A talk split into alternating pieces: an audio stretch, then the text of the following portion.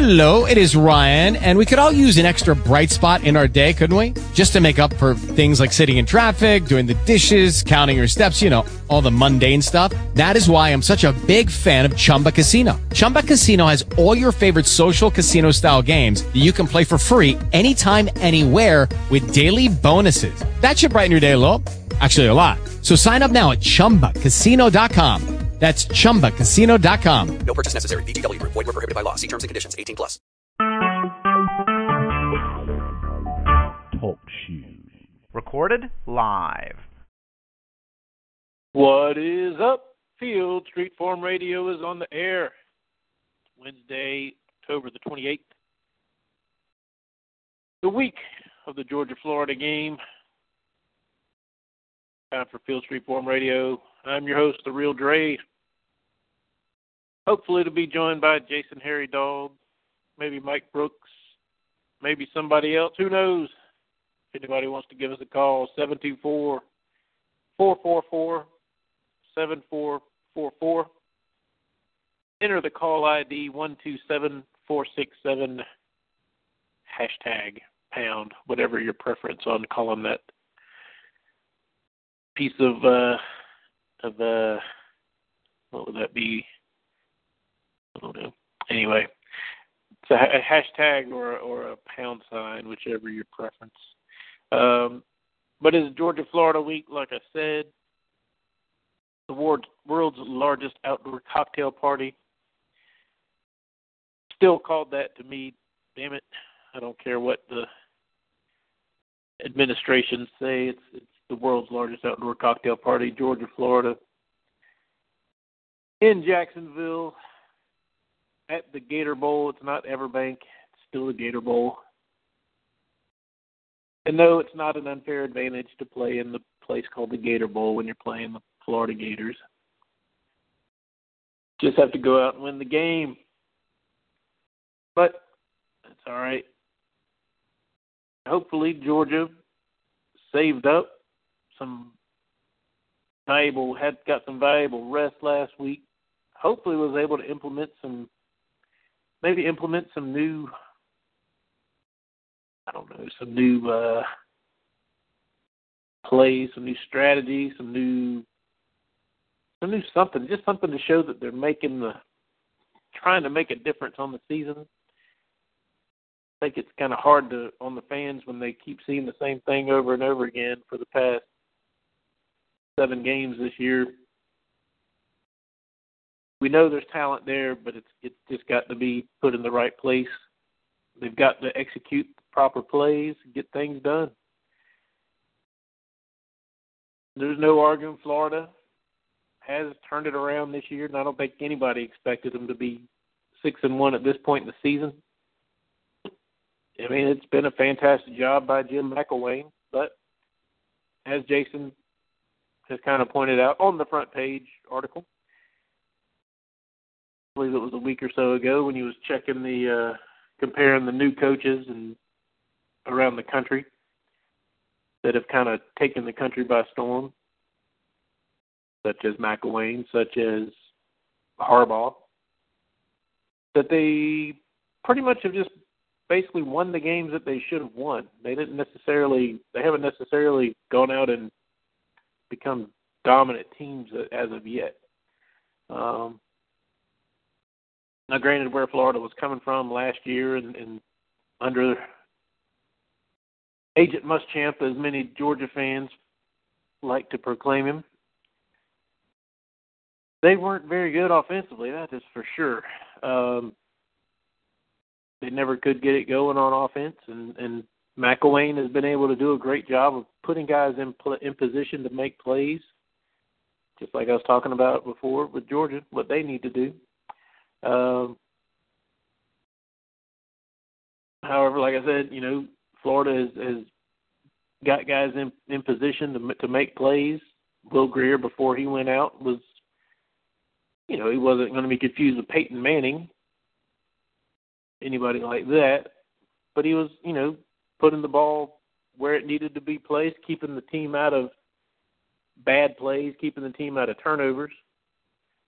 And they were able to get enough run game, either with with Grier a little bit, or mostly, you know, mostly with uh, Kelvin Taylor. One huge bright spot for Florida this year has been the their offensive line. They went from putrid basically blocking themselves. You know, that was the huge meme, the huge, you know, joke going around on the internet was that, you know, little Florida's blocking their own players and they did it twice, I think in the last two years prior to Muschamp's departure. I know one was against Georgia Southern when Georgia Southern ended up beating them. And then I believe it did it last year again. I forget which game it was, but they, you know, there was a play where two Florida players were engaged and, and locked in, blocking each other. I don't know how it happens. I guess you're just kind of maybe it was just good timing by the cameraman. I don't know. But thing is, they're they're. It seems like the offensive line. I'm not again. I'm not by any means. I'm not any sort of offensive line guru or offensive line guru has been extremely busy so far this season only been able to join us once on the show the past few weeks, but it looks like to me, and, and like I said, in my un, uneducated opinion, looks like the offensive line coach and, and their offense has really simplified things for their offense, offensive line, um, giving them a chance to kind of get their feet under them, but not really make things too confusing for them now, I will say again, kind of like Jason pointed out when he kind of went over their schedule, it's not like they were playing, you know, the Green Bay Packers or anything like that, or even Alabama for that matter. Um, until this past week or two weeks back when they played LSU, and even then, despite having to play their backup quarterback, despite being on the road at night in Death Valley, you know, it wasn't necessarily their offense's fault that they lost that game. I mean, they they put up 28 points. So Georgia's defense, Coach Pruitt's going to have to be ready. Going to have to put together a, a strong game plan for for Florida. I do. I will say this: after last year, I really think, I really hope, I'll put it this way, that these this Georgia defense is not going to allow Florida to just manhandle them like they did last year. That was, you know, that was the head scratcher game of the year last year. I think the team and, and possibly even the coaching staff, I hate to say it, but I think they may have taken Florida lightly last year because they looked so awful last year, to be completely honest. They looked so awful on offense that they thought, as good as Georgia's offense was at putting up points, I think they felt like they were just they were going to go in and roll, and, and you know they they should have. But the defense just they just got outmanned. There's no question about it, and overpowered. That's that's the sad thing when you look back at last year. But that's anyway. That's like I said. That's in the past. Again, my hope is that the kids left from last year's defense will use that as as motivation in these past two weeks that the coaching staff will use that as motivation to, you know, kind of go with that, you know, I'll be damned if that happens again mentality. Because yes, Kelvin Taylor is, is a talented back. Like I said, Florida's offensive line has been serviceable to, to good this year. Treon Harris now the starter after Will Grier's suspension for steroids. You know, last or last game didn't look terrible. He kept the team, like I said, he kind of took over the Will Grier spot and passed the ball fairly well for, uh, especially when you look back to his, his season before when he was the starter last year. Didn't exactly look like a, a solid passing quarterback. But he was able to make enough plays, and, and they were able to get enough yardage on the ground using Taylor and, and Harris and everything else to keep the ball moving, make things happen on offense, and allow their defense to, you know, hopefully, for Florida's case, they want to use their defense to make plays to get the ball back for them and and uh, you know just handle their business. I mean, Florida's defense is still very, very, very good.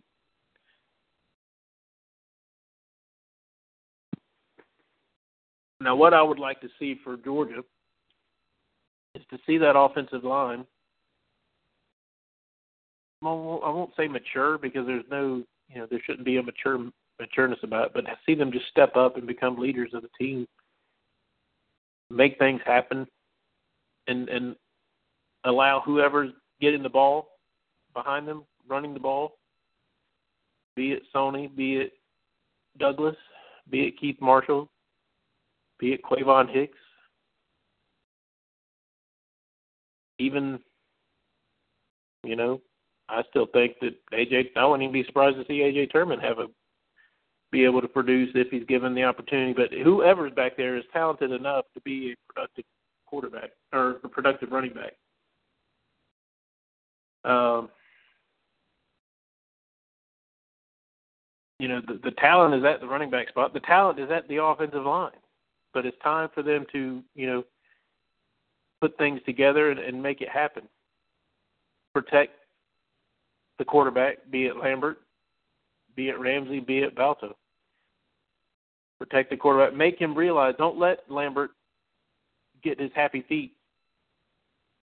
You know, even if he, even if the pressure isn't there, make him feel so comfortable, like he did in the South Carolina game, that he feels like he could stand in the pocket. Because that's when he's been his best, is when he feels comfortable. When he gets any sort of pressure, he's not gonna. He he kind of wigs out. But we we've delved into that, and I, I don't want to you know, talking about the same thing over and over again. Um, but this offensive line is time. You know, everybody thought that this offensive line was going to be one of the tops in the country this year. And to date, I think they've been maybe above average at best. You know, I mean, maybe when you look at the numbers, you know they haven't been terrible, but but this offensive line was supposed to be extremely, you know, I mean it is extremely talented, but this was supposed to be one of the more dominant offensive lines in the country. And so far they haven't been dominant. They've been they've been solid to above average, like I said.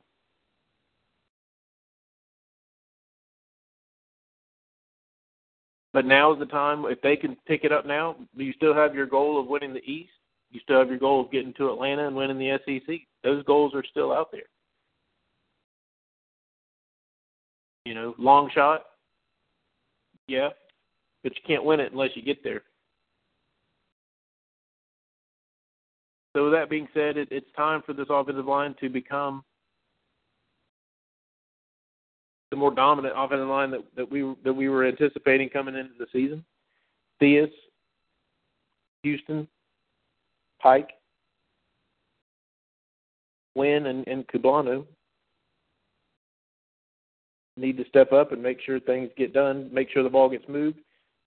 And I'll tell you this: if the offensive line makes things happen, you take a look at two two key stats for Georgia's offense right now. They're losing the time of possession. I believe it's averaging about 27 minutes per game to 30 something minutes per game for the uh, for the opponent. And you look at 33% conversion rate on third down. Those two stats are that's that is not good. That is not going to help you win football games, and we've seen that two out of the last three games. And really, even the the the Missouri game, but the defense bailed us out and, and kept Missouri out of the out of the end zone all game long. But if the offensive line takes care of business, doesn't allow, you know, if they open up a hole a little bit, you know, open up a little bit bigger hole for the running back, give Lambert or, or the quarter starting quarterback an extra second or half second in the pocket of, of free reign, that keeps you ahead of the sticks. You don't have to sit there and fight for second and long, third and long, especially. And you're able to actually just run the ball to convert third downs. To me, that was the whole key in the South Carolina game was the fact that you know Georgia was one for four, not a good conversion rate by the way, but they only had four third downs the entire game. I mean that offense was so on point in that game. Obviously, Lambert had a huge game, uh, NCAA record for completion percentage. Chubb and Michel both went off in the running game, and it, to me, it's attributable back to the offensive line. That was most likely their best game. Now, was it against least talented defense? I wouldn't say that necessarily. Maybe the biggest game with the least talented defense. We'll put it that way. Where the the Georgia offense, the Georgia offensive line had that motivation to play in a in a you know what was thought to be a big game at the time. And they they played motivated, they played well, and they played up to their potential. Now it's time for them to do that to carry the the dogs Saturday in Jacksonville and carry it the dogs the rest of the season. It's going to fall on the offensive line, no matter who plays quarterback, no matter who's behind behind the quarterback to tote the ball. Speaking of toting the ball, Jason Harry Dog, who never got to carry the ball, I don't think, in his football career, did he? Heck no. that that white boy don't carry the ball.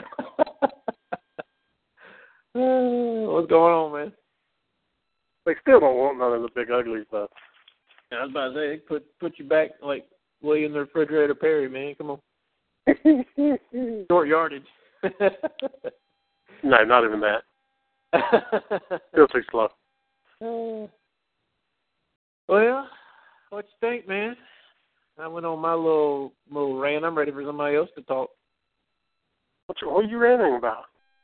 Rambling about Georgia Florida week, son. It's time for the world's largest outdoor cocktail party. Why do they not call it that anymore? What? I still call it that, but like oh. officially they don't call it that anymore. Why? Because they don't want to promote underage drinking and drinking and uh, uh drunkenness and debauchery and that's gonna happen anyway. I know. I, mean, I don't know anybody who stopped drinking for, for the Georgia Florida game for any game. Shoot, that you roll with it to make money off of it. Just because it's called, they stopped calling it the world's largest outdoor cocktail party. Now they're trying. What they call it? The Battle of the Indian Ore or Cher- Okefenokee Oar or something. I don't know what it is. When did that come about? I want to know. Uh, I don't remember that until about like five to ten years ago. Had you ever heard it called that before recently? And I don't know. The Okie, isn't it the Okefenokee oar or something kind of, something like that? And they got a big. Ah, well, everybody always comes up with something stupid. Man. Oh well. I want to call it, play ball. As long as it comes back to Athens, I don't care what they call it. That's what I'm saying. I'm all for moving it to a home at home. oh, no, I'm talking about the trophy, not the. No, man, you keep it Jacksonville. Do what? I, I said I was talking about the tro- the big rivalry trophy. Oh yeah, yeah, yeah, yeah. As long as that comes to Athens, I don't care what they call it. Oh, I'm talking about the game, man. No, man, you can't. Yes. Why? Because recruiting, baby. eh. Well, you, they can come to the game now, can't they? Didn't they change that rule a couple of years back? They can go to neutral so. site games. I mean, if they go and buy a ticket, I don't think that changed it. Huh. Oh, you might be right. I don't. I just. I just don't remember that changing. Yeah.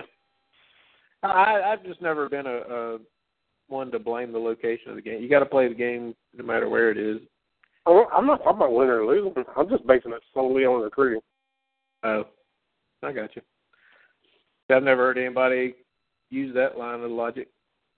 I mean, especially if like the first game of the season is going to be at the Georgia Dome. You yeah. know, if we're going to keep doing stuff like that, because I think that counts as like a, you know, that didn't count as a home game either. So that's you're taking away two games right there. You know, of course it's home and home, so you know you're talking taking away a game basically averages out to a game every year. Right. game and a half every year, really. Yeah. Now I've heard a lot of times it's the longest trip road trip of the year for for Georgia. Having to go to Jacksonville. Yeah, that's true. I didn't think about that. Even though it may be considered a home game some you know, some of those years too. But I think we're don't- don't start uh, this year. yeah, I think we're the road team this year. You think they would uh are they they're not gonna do the home color uniforms for both this year, are they? You know, I saw people talking about it. I hadn't heard for sure. I figured. Here's what I here's what I figured is Georgia allowed Florida to wear you know because it's the home team's call or whatever. Georgia allowed Florida to wear their blue uniforms. I I, I would almost bet you anything Florida would deny the Georgia the right to wear their red home uniforms. Oh, I could see that. I would totally see that. Uh, but yeah, I haven't- heard yet. I'm, I'll have to. Maybe we'll be surprised Saturday. I don't know. You know how we guarantee to wear the red uniforms? Was it Make it a home and home. Bring your bathrooms, baby. I've heard most people say they don't want Florida fans in Athens. I, as long as they're spending money like everybody else, I don't care. eh, Shoot. I like it. Jacksonville, man, come on. Oh, there wouldn't be nothing better than going down to the swamp and whooping their tails. How, I've uh, been, I've only been once, and that experience wasn't very good. yeah, yeah, Maybe I need to try to go again and see what happens. Yeah, I really I contemplated it this year, but I just I've only been once too, even though I'm only an hour away. But um Well, let me ask you this: that one game that you went to, where was Georgia favored to win, like big time, with a Florida coach that was about to get fired, and uh, went in and got their asses whooped. nah. Okay. Florida, won the What national happened to me? title that year. And we almost pulled off pulled the upset, but typical like three fourths of three concealed three including you, starting with you, blamed it on me.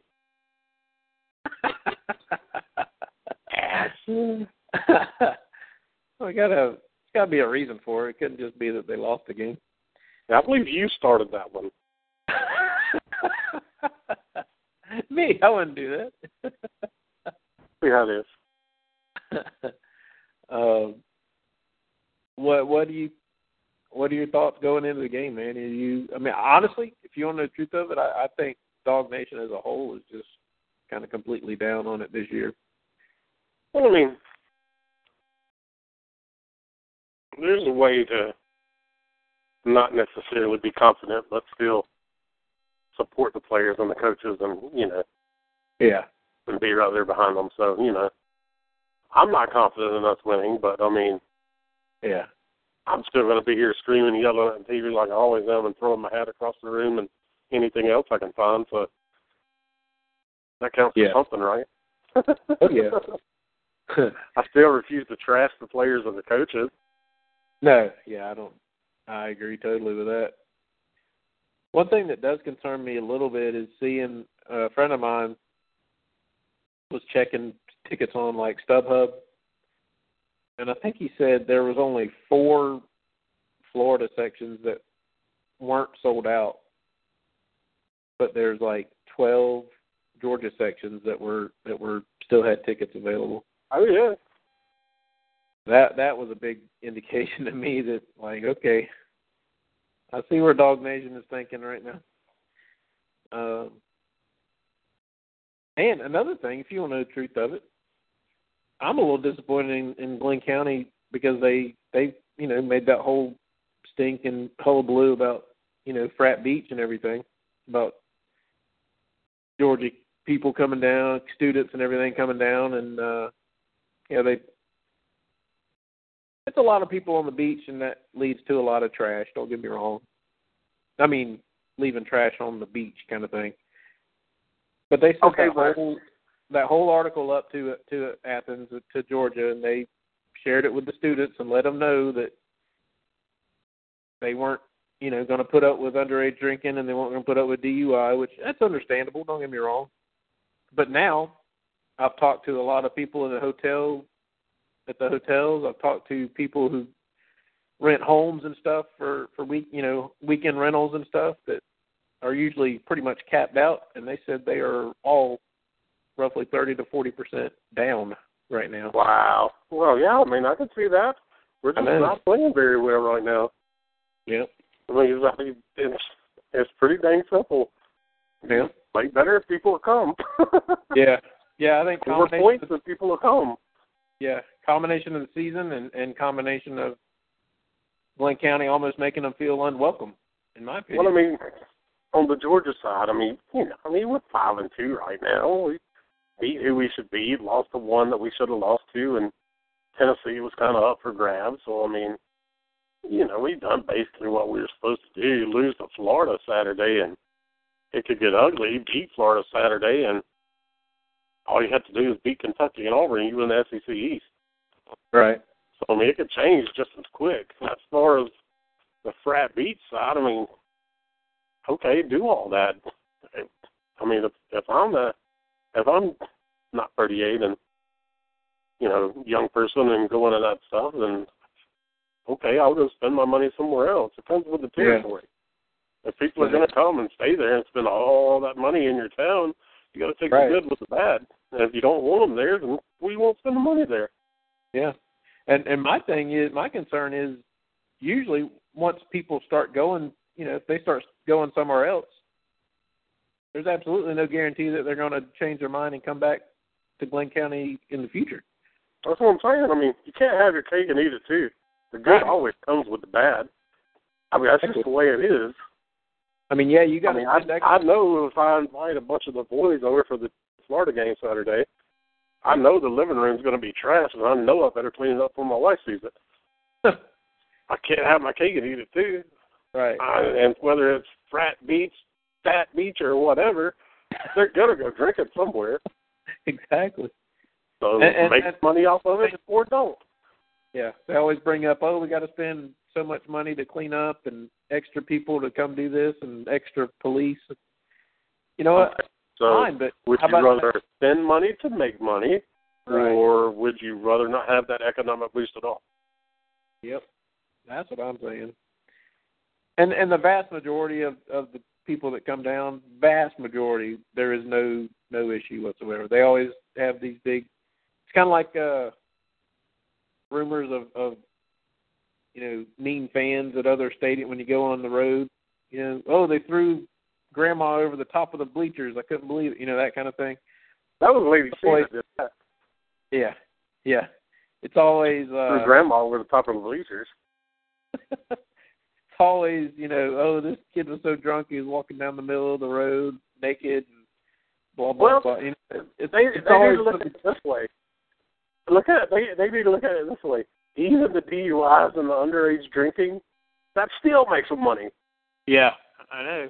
Because I mean, if people have to pay the fines, so you're making even more money. I mean, come on. Yep, Do you want it or not? exactly. And I guarantee you the the hotels and the restaurants and bars and everything else, they don't they don't mind the co- convenience Oh, stores. course you don't. I mean, you just gotta, or the sacrifices you have to make of more police and having to clean it up and all that. Is it worth it? And I mean, if it isn't, then okay, we'll go somewhere else. But I don't think it's worth it. Yep. Um, what what do you think? You feel like there's going to be any changes we see? I always have that thought of well, maybe they're going to come out doing something different. And I've thought this in years past, but I've kind of just put that on the back burner this year. And this way, if I see it, I'll be surprised. If I don't see it, Oh, I'll. this this Just this isn't the- this isn't the year to put it on the back burner, baby. It, it might be happening. oh, really? It, it might. It, it it it's looking more and more like it. I don't think you'll see a total change. I, I think you might see a Bauta package in there. I think I think Bauta's going to play some. Oh, okay. I mean, that's kind of been you know, kind of been hearing, you know, rumors of it here and there. Yeah, I mean, there's you know, there's rumors out there, and you know, of course, with every bye week comes a bunch of rumors anyway. But it, it looks like that one might actually have some legs as far as him getting some playing time. They, uh, I'm trying to think of the best way to say it. Think playing time, or you think starting? No, no, I think playing time. I don't. I don't think they change starters. Okay. I would say, saying it nicely, I would say Richt and Schottenheimer are perplexed or shocked by how bad the quarterback situation is. And I mean, they've basically, what I was told, they know something has to be done now. Mhm. I mean, basically, they, I think they know it's desperation time.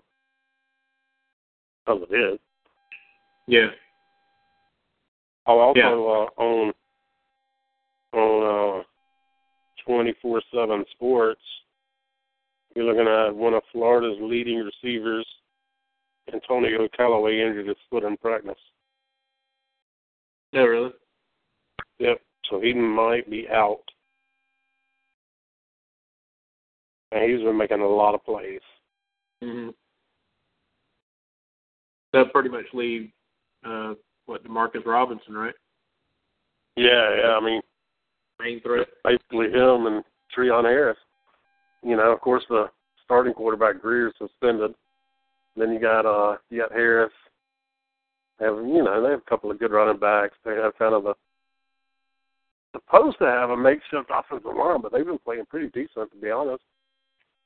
Yeah, that's what I, I mean, was. nothing to scream home about, but Right. Yeah, uh, well, that's what I was saying uh, before you got on. That their offensive line, their offensive line coach should be, you know, up for you know some some solid assistant coaching awards because he's done something correct. Either it seems like to me he's really simplified things for his offensive line to make them where it's you know nothing where they can actually function as as one unit. It seems like they've they've been they've been solid. You know, nothing amazing, but hey, they're they're they're not blocking each other this year. Give that man a raise. exactly. yeah, I mean, I don't think you know. I mean, eh, I don't think they're up for like any offensive line of the year awards, but you know, it hadn't been a cluster, you know what, like before. yeah. And you know, Uh, of course, Florida, so you know he's still playing with Muschamps recruits, so you know, you know, you have to watch out for their defense. I mean, they're they're fast. They're fast on defense. They they're probably as fast as us, as fast as Georgia on defense. Yeah. And then uh then we have uh Isaiah McKenzie's back, Jordan Jenkins is gonna play, Atkins is more than likely gonna play. And there's a fourth one.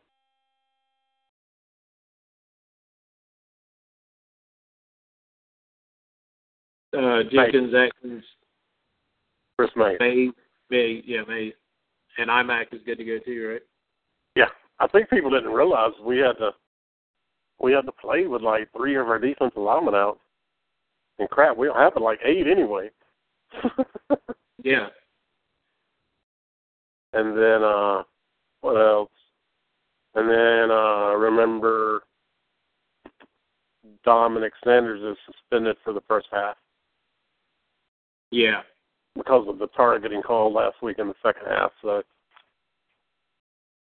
Yeah. I- It was definitely a helmet to helmet. But it's so hard to to police that. By the way, uh, our guest tonight, Rex Robinson, should be calling in in just a minute. I, but I think he's having some trouble with the TalkShoe line. But he, he, I'm gonna try to get it at it just through my phone. Maybe we can work it out that way. We'll see. Um, but it's so hard on a, as a defender coming in to make a hit the guy with the ball sees you. Uh, hold on a second.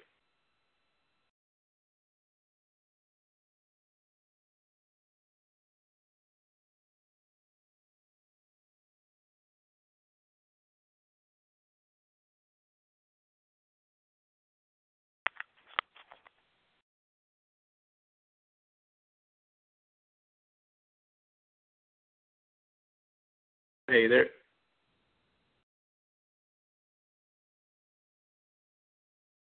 Hey there.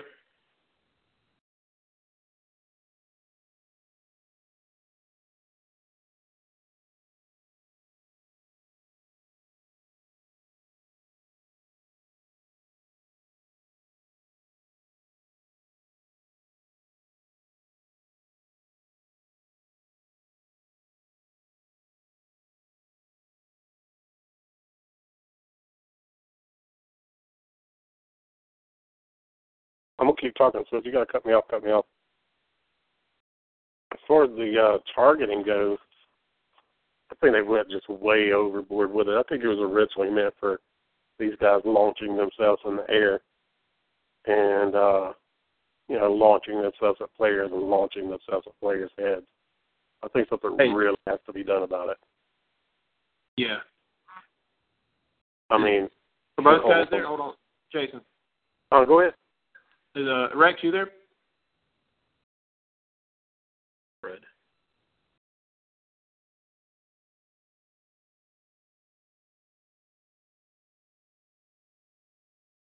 I think, and I think they just went way overboard with it. I mean, I don't, and I'm not saying the Dominick Sanders hit was this, but if a player catches the ball and he bends down or he leans down, and they end up going head to head, I mean, be targeting. That just can't be targeting. I mean, like some of your old Thomas Davis hits, those could be targeting. But I mean, when a player catches the ball and he slips, or when the defender slips, or both of them slip, or both of them lean, you know, one's trying to go for a first down, one's trying to stop them. I mean, you can't call targeting on that. I mean, it's just, I mean, that's that's not called targeting. That's called football. And that's all it is. It's football. Hey. Sorry about that. He's trying to get that worked out. He's gonna keep trying back in the next few minutes and hopefully it'll go through one of these times. Definitely want to get him on and talk to him. I was really looking forward to, to talking with him. So um yeah, you were were you talking about the the targeting stuff again? Yeah, man. I mean, we. I mean, basically, just talking about. I don't think they're calling it for what it was meant for. Like, I think it was Quincy Mauger hitting the uh, South Carolina wide receiver on the sideline. Like what last year, year before, maybe that was a good hit. And I mean, and I could see like some of the old Thomas Davis hits or some of the old Greg Blue hits. Like I could see some of that being targeting. But I mean, when like a wide receiver catches the ball and he either leans for a first down or slips or whatever, and the guy's coming over to hit him, I mean, if you're counting that, almost every play is going to be targeting. So I mean, I think it has to be called when guys are launching themselves at players and you know stuff like that. I mean, if somebody leaves their feet and just takes off the head of a guy, then yeah, that's fine. But I mean, if a running back's running and he's got two yards to go and he dives for the first down marker, and another guy goes to tackle him, both of them's bent down, their helmet's going to hit every dang time. That's not mm-hmm. targeting. That's football. Right. Well, and you probably mentioned it when I was off, but like when a defender's coming in and the offensive guy sees him, it's just human nature to kind of, you know, even if you're just ducking your shoulder down, that's going to bring your head right into the path of the defender, and that I, exactly. that's what happens a lot of times on these calls. Well, Mike what's, what's one of the first things that you teach kids in Pee Wee football? see what The low man wins. Stay low. The Well, low yeah. man wins. Well, I mean, we're sitting there teaching them from Pee Wee football up. The low man wins. Stay low. And now, if you're going to do that, of course, your head's going to go lower. And I mean, Yeah. you're just going to hit heads sometimes. It's football. It's going to happen. I've held that they're going to hit each other, but I mean, if they're not trying to kill each other, it shouldn't be targeting. Right. I mean, it's like every good hit now is called targeting because it was a good hit. Yeah. I mean, you're almost waiting for the penalty flag to fly on a big hit. Oh yeah, it- I mean, it's like ninety percent of the stuff we used to celebrate as good play is now targeting, and you get penalized for it. I think Yeah. it just it takes too much away from the game, man. Mike Brooks has joined us. What's yeah, up, Mike? brother. What's up? Not much. Waiting on. uh Hopefully, we can get things connected up with Rex Robinson. He's looking. Like I said, I was really looking forward to chatting with him a little bit. But uh on that on the targeting stuff, how do you?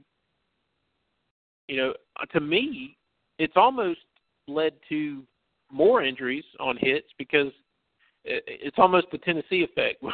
you know, because it's like they always are going low, going at your legs now. Me, that's a that's more of a long term debilitating issue for for somebody than hits up top, hits up high. What do y'all? What do you? I think somebody's having a baby. Sorry, boys. I got my arms full. Uh, that's all right.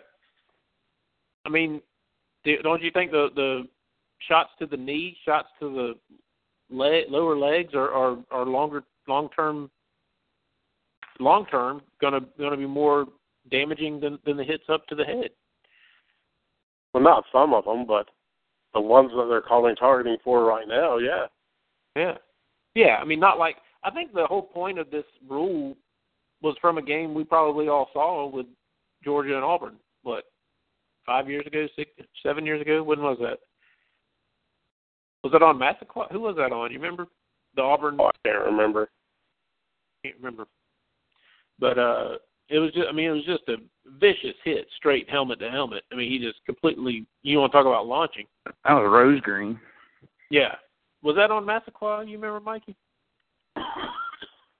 It was rose Was green that- and brown. That- or was it Reggie Brown? Yeah. I'm, it? Yeah. it was even before Rosegreen, Reggie Brown. Mhm. I, I, I honestly that that I think kind of set the tone for initiating this this kind of rule.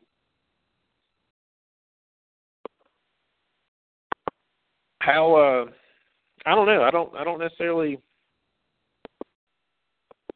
I don't know. I, I don't know that it's going to really change things as far as players' health is concerned. I don't think so either. I think the main thing is you can't avoid quote unquote you can't avoid avoid bang bang plays. I mean, Mm-hmm. something just happens. You know, when you when you don't have any time to react, you just make a play. There's no way, in my opinion, that should be called targeting.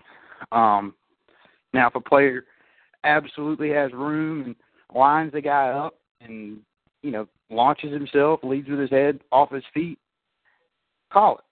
But Mhm. a bang bang play, I mean, like what happened last weekend, um, Sanders was just trying to make a play. Period. I mean, he had no time to he had no time to decide if he needed to hit this guy. Period. So, in my opinion, Yeah. I think we need to revisit this rule a little bit and you know put some more common sense into it. Yeah. I mean, I think they improved it. If they're going to keep it, they did improve it at least to where you know they can review it, takes the you know the penalty away or takes the ejection away or whatever. Um, after review, you know, so that you at least get rid of you know plays like in the Vanderbilt game a couple of years back where we two plays that were just complete, almost textbook hits or tackles, and they were both called uh, targeting and, and ejected in 15 yards. So I, I don't know. Uh, There needs to be some kind of review, I think, going on with this. And, and I mean, I'm all for player safety. Don't get me wrong, but I just I, I really think in the long run, it's not necessarily. You know, I don't think it's really in the grand scheme of things going to doing a lot for player safety.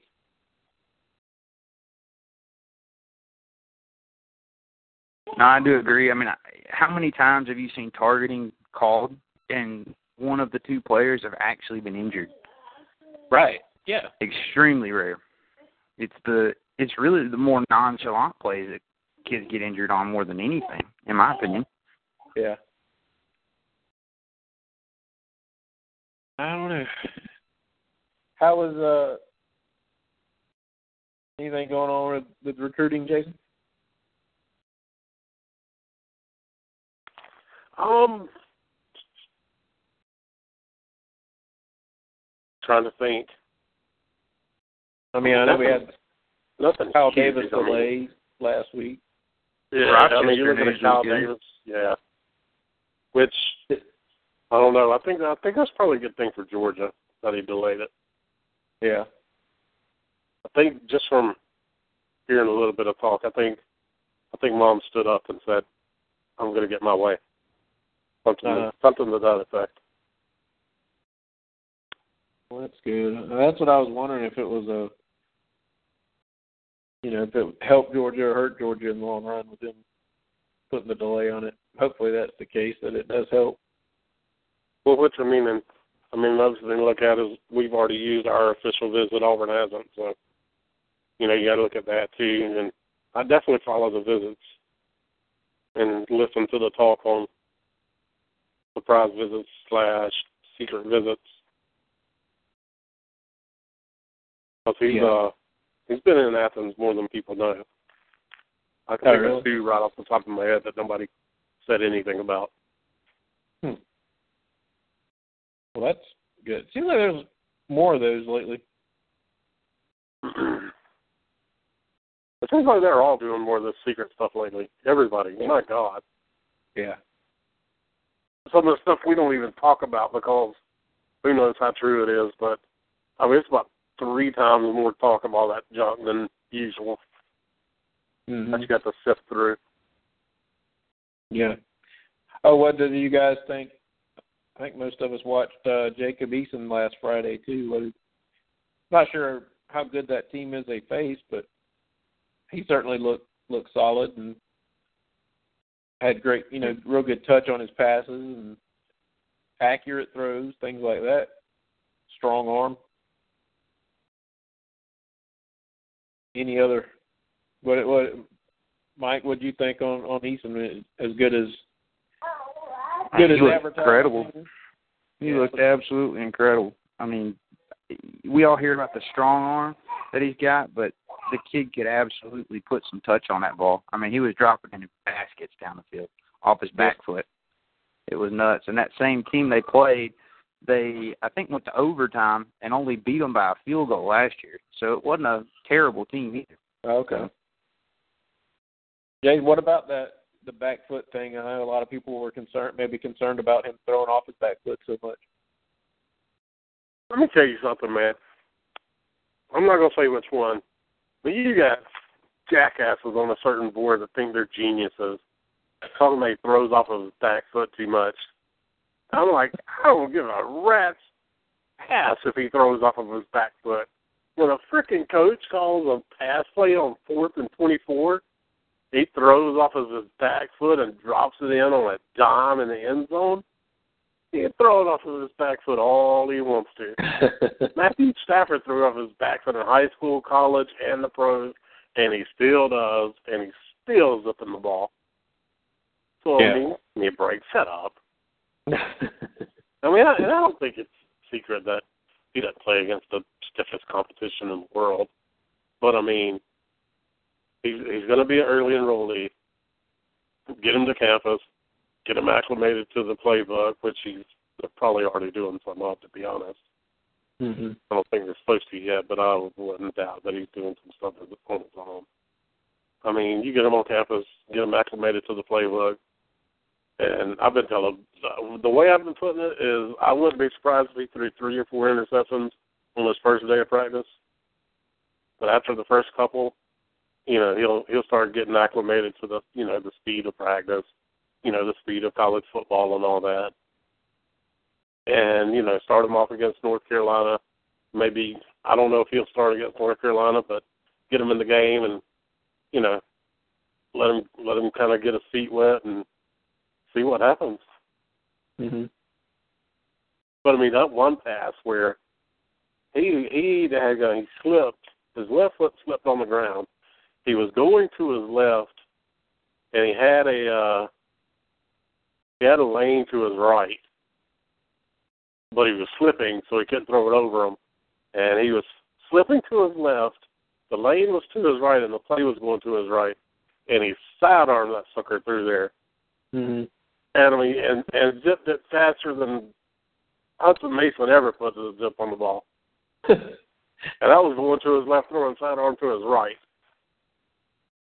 So I mean, he can afford to throw it off his back foot some. yeah. But the thing, the thing, I'm a big believer in if it's don't if it's not broke, don't fix it. hmm So he may not have the best looking release. and, You know, his release may not be perfect according to what uh, NFL pro scout wants to see or whatever. It may not be perfect, but it freaking works. So don't Right. screw with it. Yeah, I agree. I mean, don't don't get don't get it in his head that he needs to to do something a certain way just because you know, like you said, if it's not broke, don't fix it. But you know, maybe give him a few. You know, say, hey, try to you know stay forward on your throws on your with your footwork. Not be you know not be throwing off your back foot too much as much, but in the in the end, as long as it gets completed, that's all that matters. I, uh, I don't care if he does. If he if he starts throwing interceptions or he starts not getting the ball there on time or something like that, then work on it. But until then, don't touch it. Right. It's Yeah. like it's baseball. I've, t- I've seen too many guys, too many coaches in baseball, high school, college, and the pros, to where a kid, a kid or a guy be just smashing the hell out of the ball, and it's not the most fluid swing in the world. Blah blah blah. You know, his feet are set a certain way apart, not facing the right. You know, he can have the most screwed up swing in the world, but if, I mean, if he's batting 500, why are you gonna touch that? Yeah. If you start striking out, if people start figuring it out, okay, work on it, but don't touch it. It's not broke. Mm.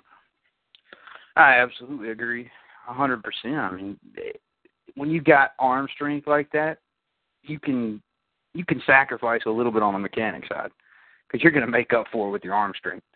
Period. Mm-hmm. I mean, Stafford, prime example. Um, mm-hmm. and then you got, especially in college, you've got so many kids that are just their mechanics are out completely out the window. Um, they're, you know, a lot of that's system based. I mean, look at Nick Marshall. He couldn't throw anything, but he took him to a national championship game. Um, Right. So, yeah, I think it's overblown. It's kind of like a kind of like a golf swing in a sense. You know, if you're hitting it straight and you're hitting it good every time, don't mess with it.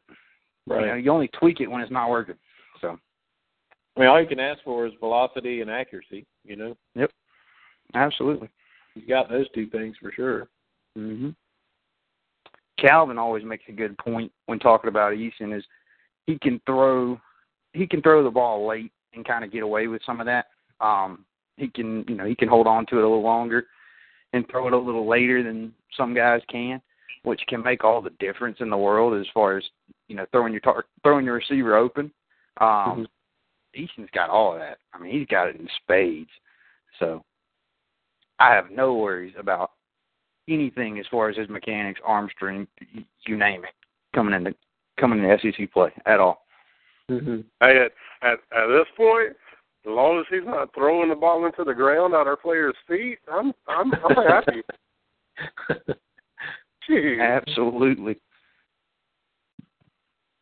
Every, everybody's talking about him starting as a true freshman and should he start or not? Should he start or not? I'm like, you telling me it can get worse? yeah. I mean, you bring him in and you know he's going to make his mistakes. He's going to throw some interceptions, but by God, I'll, I'll take some interceptions right now as long as the ball's being completed to somebody. Right. Mhm. Do you guys feel like with him being an early enrollee, does that it doesn't quite take the place of a redshirt year, but feel like it's close enough to kind of simulate that redshirt year, going through through spring ball and everything? Oh yeah, for a, for a kid that talented, absolutely, absolutely. Yeah. When um when do these guys start school and register? December. It is Yeah, they're- December, isn't it? Early Mhm. enrollees, yeah, come in in December. Yeah, December. When are the All Star games? November. Yeah. Yeah, they're kind of Mhm. between. They're kind of between like, or it might be early December possibly, couldn't it? Isn't it It's the it's the week after the SEC Uh, game? playoffs. so- playoffs are done. For oh, high- really? Yeah. So So that's like January.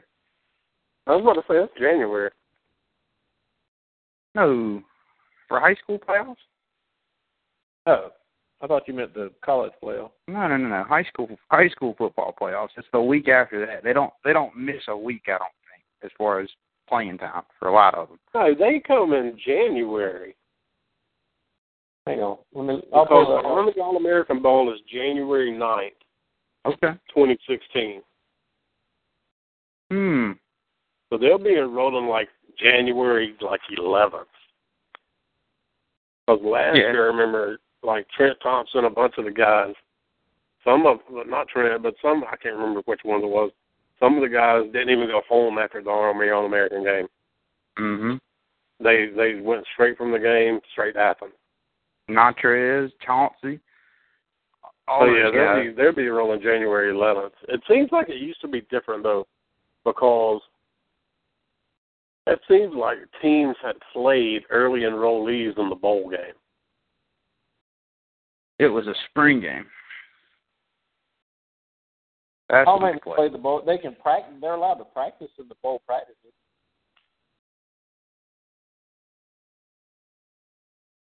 I do remember that. Yeah, I hmm. know I know what it was. I can't remember exactly who it was. There was one or two guys before that finished even even earlier than that, and they ended up they I think it may have been Fada. Anyway, they had finished like even way earlier than that, and they ended up enrolling the fall semester, and they could have played in the bowl game. Hmm. Because I know they've had kids come in in December. Yeah. Yeah, and it, it ended up being like a, uh, so you know you got the full term classes and you have like A term and B term, Right. and so it ends up I think there's been a couple of them that took like B term classes, and they were here and practiced for the bowl game. I can't remember exactly who it was. I have to go back and look and see if I can find it. But that's what I was thinking of because I was thinking I'd play Eason in a damn bowl game, but he won't be here. Would be nice. Play. Oh. I'm telling would okay. nice. put it this way: at Atlanta in the dome against North Carolina, my first play, Jacob Eason starts the game for me. I don't care if he doesn't play the rest of the game. He's starting the game, and my first play, we're going to the shotgun, and we're putting a couple of speedsters out there and just telling them to take off towards the end zone. And he's throwing it about 80 yards in the air. I don't care if we complete it or not. Yeah.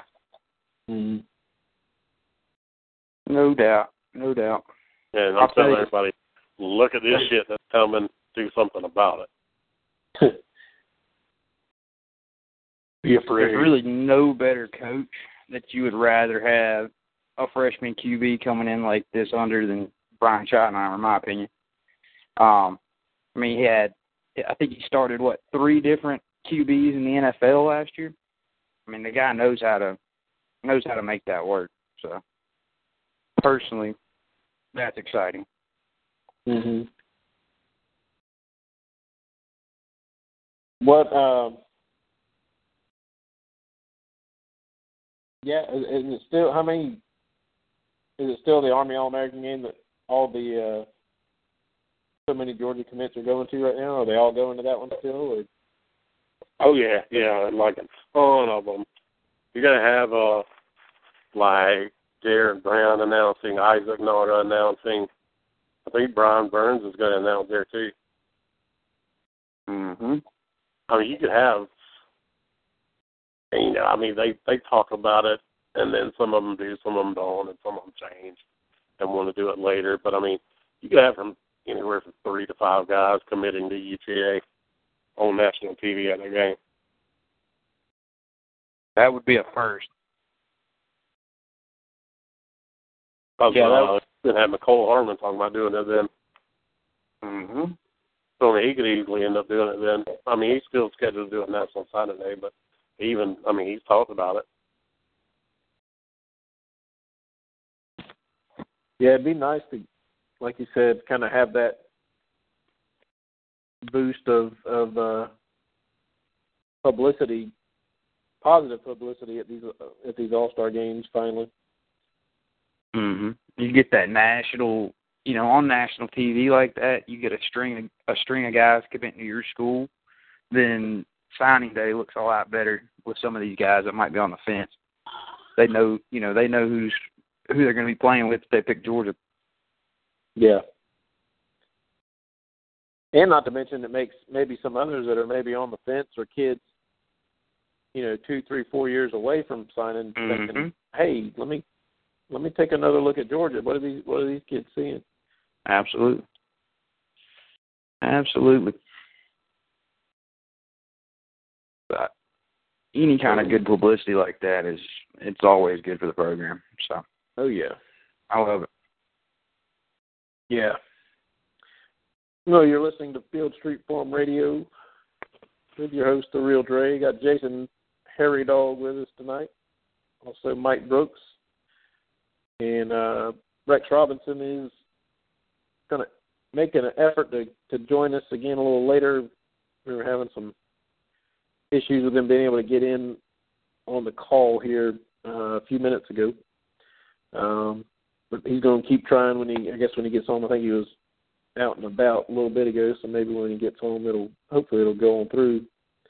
So really, we want to take a look, take a talk, have a chat with him about Georgia football and his back in the a national title winner with Georgia, kicker on the 1980 team. Can never talk to too many of those guys, that's for sure. Um, and I definitely want to talk to him about uh, Georgia's kickers over the last few years too, about you know what what's going on with that and how how are they can improve and things like that. Um, Speaking So, of yeah. kickers, hopefully can, can get him on get him on here and, and talk to him a little bit. Uh, speaking of kickers, Dre, yeah, we share our boy uh, uh, kicking Monday night. Crap, lose my mind here. Um, punter for the Cards, well, Drew Butler. Drew Butler. He did not have the best outing Monday night. No, what did he get? Two blocks? It was one, but uh he got hammered by Gruden pretty bad. he got roasted. Oh man, but what else? it was Drew pretty know funny. about fun? He freaking deserved to be roasted, man. Yeah, he gotta do. He gotta do. I love the guy, but you gotta get that thing off.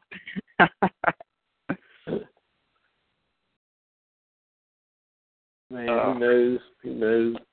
well, maybe if That's- it doesn't work out, he'll go back to rivals. About, that's my thing when it comes to talking about Georgia and the offense right now. There's there's a difference in trashing the players and trashing the coaches, and just you know, and talking about Georgia football. I mean, it is what it is. We're struggling at the quarterback position. Everybody knows that. I'm not going to go out and call Greyson Lambert an asshole or say he sucks or anything like that. You know, Mhm. we're going to support him, but I mean, I mean, you can still talk about him struggling without Mhm. trashing. Absolutely. But that, that's what I get tired of seeing on a bunch of these boards is just just absolutely trashing Richt and trashing the players and and all that, and I'm like, your life must suck. No doubt. What was it? The uh Instagram post the other night when they had it was Georgia Athletics posted with I guess it was all of our freshmen that had played this year and the comments on that alone, just were pretty out of control, bashing certain players, and I mean they deleted the thing. they deleted it within ten minutes of putting it up because well, I mean I would assume because of the comments towards towards our guys. It was, I mean, to me that's just unexcusable, honestly. Hmm. But you know, you you don't do anything. You don't do anything to help your program by doing that, and you, you sure as heck, you know, would think that there are better people out there than that. But yeah, it is what it is. Exactly. If you if you don't support what's going on, there's there's a way to say it and there's a way to let people know without Mhm. being an asshole. And going on a message board and crying like a little baby that spilled their ice cream on the ground isn't going to do anything but make you look like a jackass. Mhm. Nobody Mhm. cares what you say. You're not a high-ranking, high-up booster. You're not a part of the administration. All this BS, BS talk and all this posting does nothing but make yourself look like a jackass. Make everybody have to read through it, and recruits are actually reading that board, that particular board, and turns them off.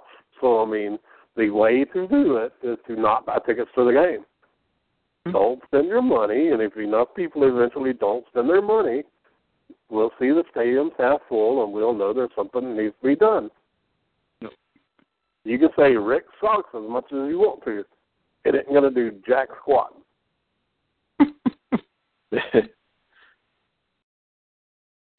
Yep. But make you look like a jackass. Yep. Mhm. Yep. You gotta. I mean, Hey, so, uh, so Woody Wommack from Rivals just posted on Twitter a quote from uh, William Poole that I have no leader.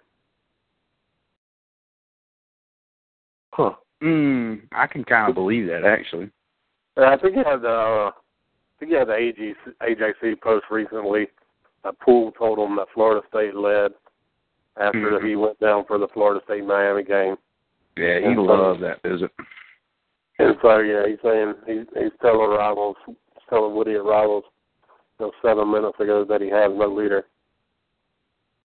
Yeah, if you guys remember back, it was that weekend, the Florida State Miami weekend. It was before he went down. He was getting, I mean, he was definitely took to Twitter about how excited he was about going down there and and checking out that school. But you know, just another reason, in my opinion, we got to keep the staff together. We really do. I know we, we want to get the big fish. They're going to have to be here for a while. Yeah, it Yeah. it may come, it may come down to Georgia and Florida State. He may make it interesting, but if if if Pruitt's here, then William Poole's here. Yeah, agreed. Absolutely. Absolutely. Yeah, he. uh Yeah, good good call. I think that's definitely it. When you you mentioned Burns earlier, is it is everything still trending UGA's way, or who who, Oh, yeah. who's, who do we need to watch out for in that one? Florida State as Florida well. State. Yeah. Here, here's the thing. All the fans always talk about when you're losing ball games, you're going to lose all the recruits, and that's I mean that's just not true. No. You look at Auburn; they had their best recruiting class in the last five years after they went three and nine. Our our best recruiting class up until what last year, probably. I mean, one of our best recruiting classes in the past few years was after we lost to Central Florida, and everybody was talking about firing Richt then. Mhm. I mean, it's just the recruits. They just they don't take the losses as hard as the fans do. Their their thinking is, hey, they need me. so I can make Yeah, they- them not lose they- to that team. Mhm. They have They playing themselves time. as- And they they do. themselves as the solution. Yeah. And they do have the ultimate I mean, they really have the ultimate neutral perspective on a lot of these schools, I mean, and what's going on. Um, you know, they're looking at it as I'm checking out all these schools to find out what's the best fit for me. So when they see a team lose, they're not they're not emotionally invested in it like a fan would be. Um, Well, even Hmm. even the committed guys, it's like it's like we all get a mindset of he's committed to Georgia, so he's like the biggest fan of Georgia in the world. I mean, that's just not necessarily true. He didn't grow up watching Georgia. Some of them may not even know a lot of the history of Georgia, you know, like we do. I mean, a lot of them don't follow it as close as we do. And Yeah. so, I mean, this, I mean, the losses are just losses to them. They've played football. They've experienced losses in their life. I mean, you can't name too many recruits at all that won every game they played in. Yeah. Hey, hold on one sec. We got a caller on the line. I want to see if it's our guest. Yes, it is. Hill. Street Forum Radio. Who do we have? Yes, this is Rex. Rex Robinson. Welcome aboard. I appreciate it.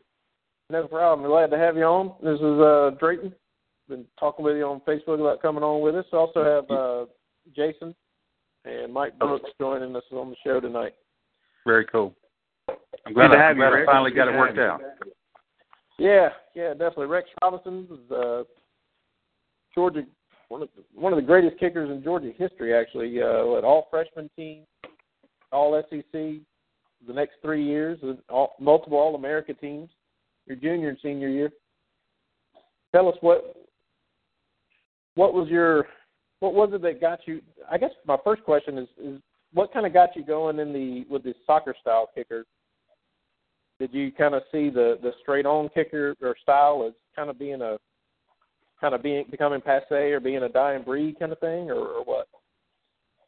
Well, you know, a lot of guys that I coach now um, get their start in soccer, um, and a lot of the guys that um, I saw as a kid that were coming into the NFL were soccer players that that um, developed a kicking style on their own. And you know, I'm talking about people like Jan Stenerud and Garo Yepremian and Pete and Charlie Gogolak. And so, in the late '60s, um, during a time when I was fairly impressionable, you know that was being discussed on Sundays every year, every week. You know about these you know weird guys coming over from Europe that were taking over kicking, and um, you know some of them didn't even speak uh, very uh, very good English. Um, But, um, but um, you know I was uh, for whatever reason really um, sort of naturally interested and, and sort of gifted in kickball in elementary school of all things, and Mhm.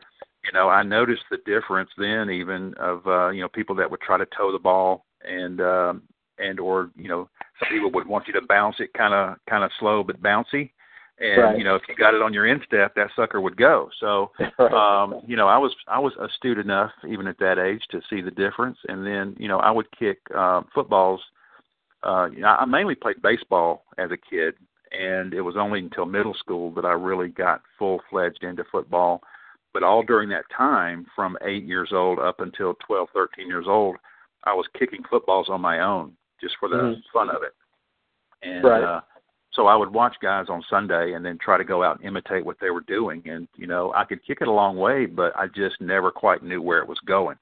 Uh until I got to be probably a junior in high school, then I uh got some help and and uh actually uh Peter Rajecki who was a, a Georgia kicker um, in the late 60s, maybe 1970, 71 was was his last year, and he showed the old step step back three, go across two scenario, and you know that was enough to put me in a spot to allow me to be more consistent in my approach and make better uh, consistent contact, and so it made a huge difference my junior and senior years uh, at Marietta. So. Right. Um, uh, you know, I really chose soccer style because when you got a hold of it, it went a lot further. And then it was just, just a matter of it, uh, of, of refining it to where you could be consistent with it. Right. And what was it about Georgia that that made you choose the Dogs coming out of high school? Well, you know, I I wasn't extremely heavily recruited. I you know I had um, quite a few small schools, but then in terms of uh, Division One schools, um, Memphis State back then it's Memphis now, but Memphis State probably recruited me heavier than any anyone. Um, Georgia Tech was probably number 2 Mhm. um, but you know I visited both of those places, you know, um, and I swear it was like uh, Memphis State was too far, Georgia Tech was too close, um, and between that and um, Georgia having won the SEC championship game um, or the one SEC championship in '76, and I was at a lot of those games uh, in '76, and it made a huge impression. Um, so I, I just enjoyed it. Um, it, it was it was a comfortable distance away, but not so far that my folks couldn't come watch me play. So it just it just fit. It just really fit. Right. And uh, what about Coach Dooley? Was he uh, did he play a, a big role in it as well, or? Yes, um, because um, again, the the other coach at Georgia Tech was Pepper Rogers, and I don't know how much you know about Pepper Rogers, but he was really the antithesis of, of Vince Dooley. He was very progressive. He was kind of a West Coast guy in terms of his attitude and how he handled the team, um, and quite a colorful character. Um, got to know him a little bit after uh, college, um, but um, you know, Coach Dooley was very traditional, very uh, disciplined, both himself and he demanded that of us. And so it was a completely different environment at Georgia than it was at Georgia Tech, and that did play a huge part in what I uh, felt comfortable with. Mm-hmm. Talking with uh, Rex Robinson, former Georgia kicker. Now, Rex, you've gone on, you've gone into a lot of businesses and, ventures now. Of course, uh, uh post post college. Kind of tell us a little bit about what you've uh, what you've gotten into now. Well, um, I was in the uh, sporting goods business for quite a while, um, outside sales with a, a company in Powder Springs near where I live, and so I would travel around mostly Metro Atlanta, uh, going to high schools and some uh, youth organizations, things like that, and, and a few small colleges like Reinhardt uh, was a customer for a while. And during that time, it was um, you know I started there in 2003, and you know it wasn't too long after that that social media became a thing, and um, so within the next few years, I got more and more involved in that from a sales standpoint and really wanting to be connected with Georgia people, and um, so I learned a lot and uh, started um, getting a lot of uh, Facebook friends that are are strictly Georgia fans that I may or may not ever meet. Uh, uh-huh. but that's that's totally cool with me. Um, I'm still always open to that. Um, and what I would notice is I would always, when I would get a request, I'd always look, you know, where are they from? Do we have any mutual friends? Um, or if we don't have mutual friends, if it's not a Marietta connection where I'm from, are they? Is there a Georgia connection? Mm-hmm. And sometimes it's easy to figure that out. Sometimes it's not so easy. But uh, that's what I look for. And then the next step I did a lot uh, was, you know, looking, you know, where they're from, uh, what kind of work they did, and I would look at their business Facebook pages of, at their work. And some of them were really good. Some of them were just awful. Mm-hmm. So I started thinking, and also my own experience at Pro Sports, I knew what a struggle it was for them to to do social media consistently well. And so I just developed an interest, and about a year ago started uh, a business called Social Integrations. Um, because what I had found is um, a lot of people have all the pieces, uh, you know, in terms of their social media, but they don't know how to work them together in a kind of a cohesive uh, effort. So um, it's gone well. Um, you know, I've got about I've had a up to eight customers uh, this past year. Okay. Uh, right now, I got a, a good core group of about five or six, and um, I'm mostly focused on sports-related stuff. Surprisingly uh-huh. enough, um, or real estate-related stuff because I was in the real estate acquisition business for a long time, and so I feel like I can sort of do that justice um, in terms of finding information and articles and things of that nature that would matter to a real estate either agent uh, or a potential seller or buyer. So um, that's been a lot of fun. Yeah. Uh, I'll let you can tell us later too. But where where can everybody check out your you know, like website, or you you know have them check you on Facebook, or where can they reach you at? Well, I mean, I, I do have a, a Facebook page for social integrations, and um, but then you know, you, you know, I'm on uh, Facebook, and then I'm also on Twitter. Uh, my personal is the Total Kicker. um, and I, that's the name that I coach kickers under. Um, Okay. I don't consider myself to be the total kicker, but but I try to I try to coach I try to coach the total kicker. Uh, you know, all aspects of uh, kicking technique, working out, the mental side of things, and all those different things that that guys are going to come up against. So that's the reason I named it that. Gotcha. And then I'm also on Twitter with social integrations as well. Um, I'm on LinkedIn. Um, so there's lots of different ways uh, to do that. But uh, yeah, I'd welcome any any uh, interest or any just even being connected on Facebook is is great. Okay. Yeah, definitely check you out on that. And now, as far as the the the total kicker side, now how many how many kids are you working with on uh, uh, with with their place kicking? Well, you know, I started that in 1996. I had just moved back to Marietta and uh, met some guys that that that were at Marietta High School where I graduated, and um, about midsummer, and you know, they had been to some camps and they were sort of expressing frustration that they uh, had paid out a lot of money and really didn't feel like they got a lot of personal instruction.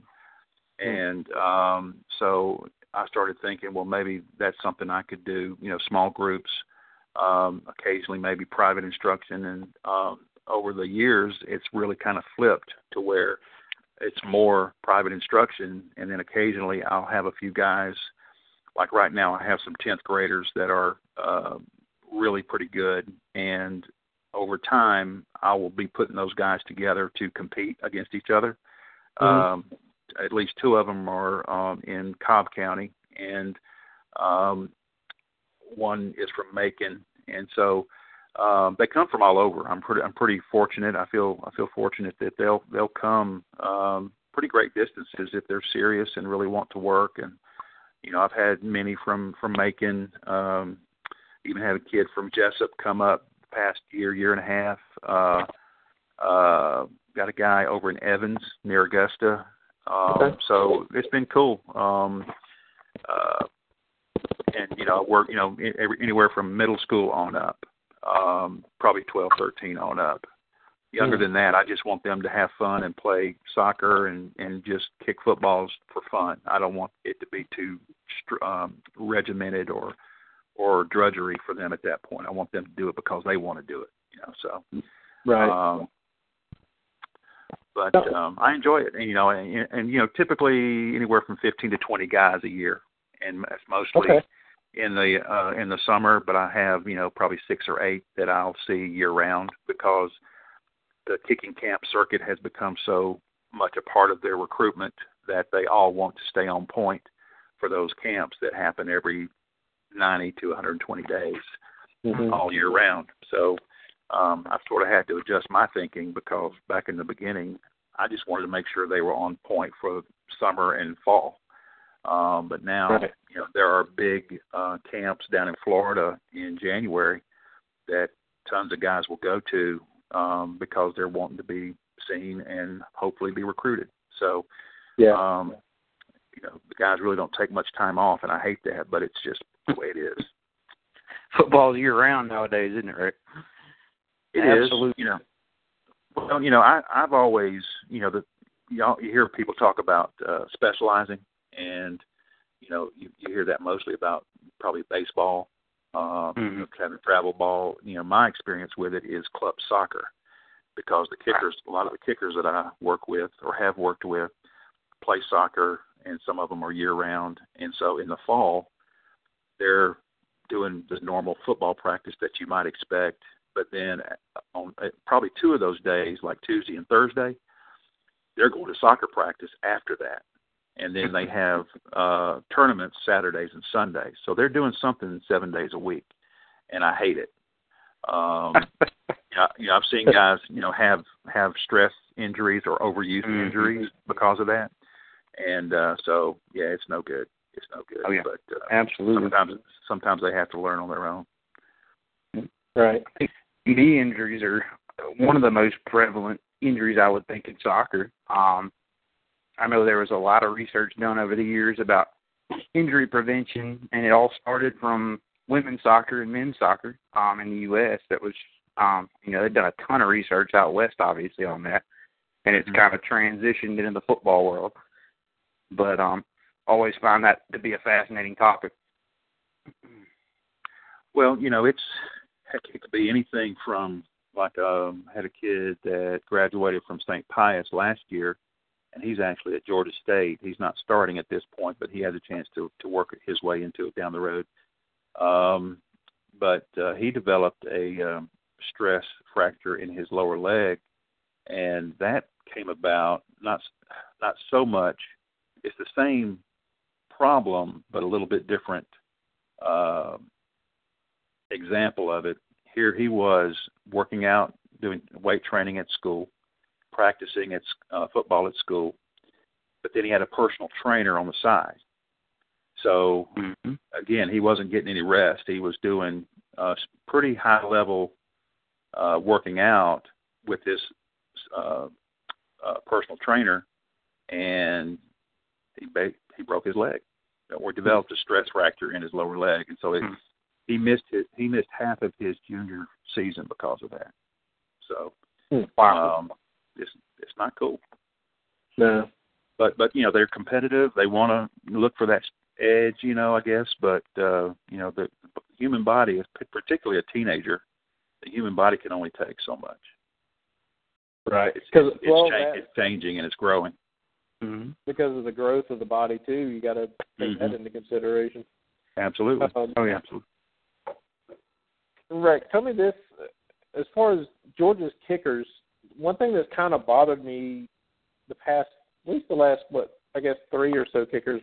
Talking about you know maybe maybe get two a little bit, but uh Blair Walsh and and now Marshall Morgan, they seem to they seem to almost lose confidence the longer they're on campus. Is there something that you kind of see that that there may be that that Georgia's not doing right as far as their the the special teams or kickers are concerned, or is it just just one of those things where you're just getting a bad a bad bad mojo? I guess I don't I don't know. Um, I'm a little bit familiar with each one of those situations, and they're and they're all a little different. Um, um, Brandon, you know, hurt himself doing onside kicks in practice one day, and That's right. Uh, that that affected him for a, a while. Um, I heard uh, late in the year, the the year that Blair Walsh struggled, that he initially had kind of a hamstring pull, and that it affected him uh, a little bit. But then after a few misses that were sort of a physical thing, then it became a mental thing.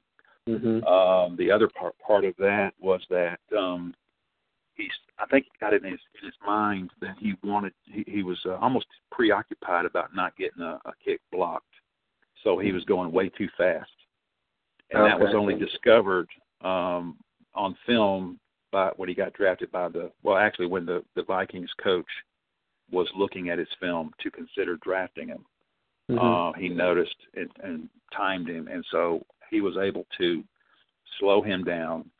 And um, and that's really a, a mantra that I have with the guys that I coach.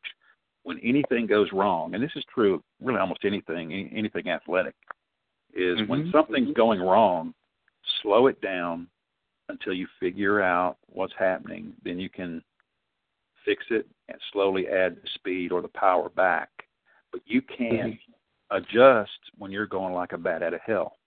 Right. You can't you can't you can't assess what's happening and fix it when you're going, you know, as hard as you can. You got to back off and and really sort of uh, get the feel of it and then add all that back. So uh, I try to, you know, typically, you know, I don't see guys forever. You know, I mean, the guys that I coached in high school, I've got you know probably a half a dozen of them that are playing college ball right now, but I I don't always see those guys again.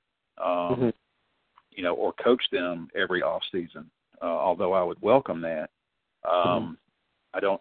It doesn't always happen. So I always try to um, prepare them to be their own coach uh, because that's typically how it ends up. Um, Right. You know, m- most colleges don't have a, a kicking coach, um, and so it, it's important for them to be able to um, be self-aware and figure it out, and and pretty quickly. um, before they before they get into a rut. Rex, that brings me to a quick question I was wanting to ask you, but I've heard Coach Richt speak on his, you know, his kicking situation, you know, quite a few times over the years. And one of the things he always he always says is he kind of treats them like golfers in a sense. He, Sure. you know, he he backs off a little bit and kind of lets them lets them coach up themselves, but he he doesn't have a a regimented practice, if you will, for those kickers to go through. He lets them do what they kind of do what they will on the practice field. Yes. Yes. Um, and you know that in a sense it is kind of like a golfer. You want to tweak your tweak your swing a little bit and make sure you're you're in the right mindset before you go out there to play. And that's kind of the stance he's taking on it. But then I believe this year we kind of we kind of put some, um, I guess some some of that regiment back into their schedule a little bit to um, to help them out in any way they can. But what are your thoughts on the backed off approach versus the having that coach approach or that schedule um, for a kicker? Well, see, I haven't even heard those details that you're talking about. I did. I've known for a while that that they do sort of do their own thing, so to speak. Um, you know, they go out early and stretch and kick a little bit, and and special teams is usually the very first period, and so they'll go through all that and and get that taken care of, and then all of a sudden the kickers are on their own, and so they have a lot of free time, and uh, it really depends on the guys um, as to how productive they are. Um, you know, they, um, you know, I've heard stories through, you know, some of those guys that I've gotten to know that, you know, uh, some details of, of some of the guys that are really hard workers and some that aren't, um, or some that need a lot of work to stay uh, sharp and some that don't.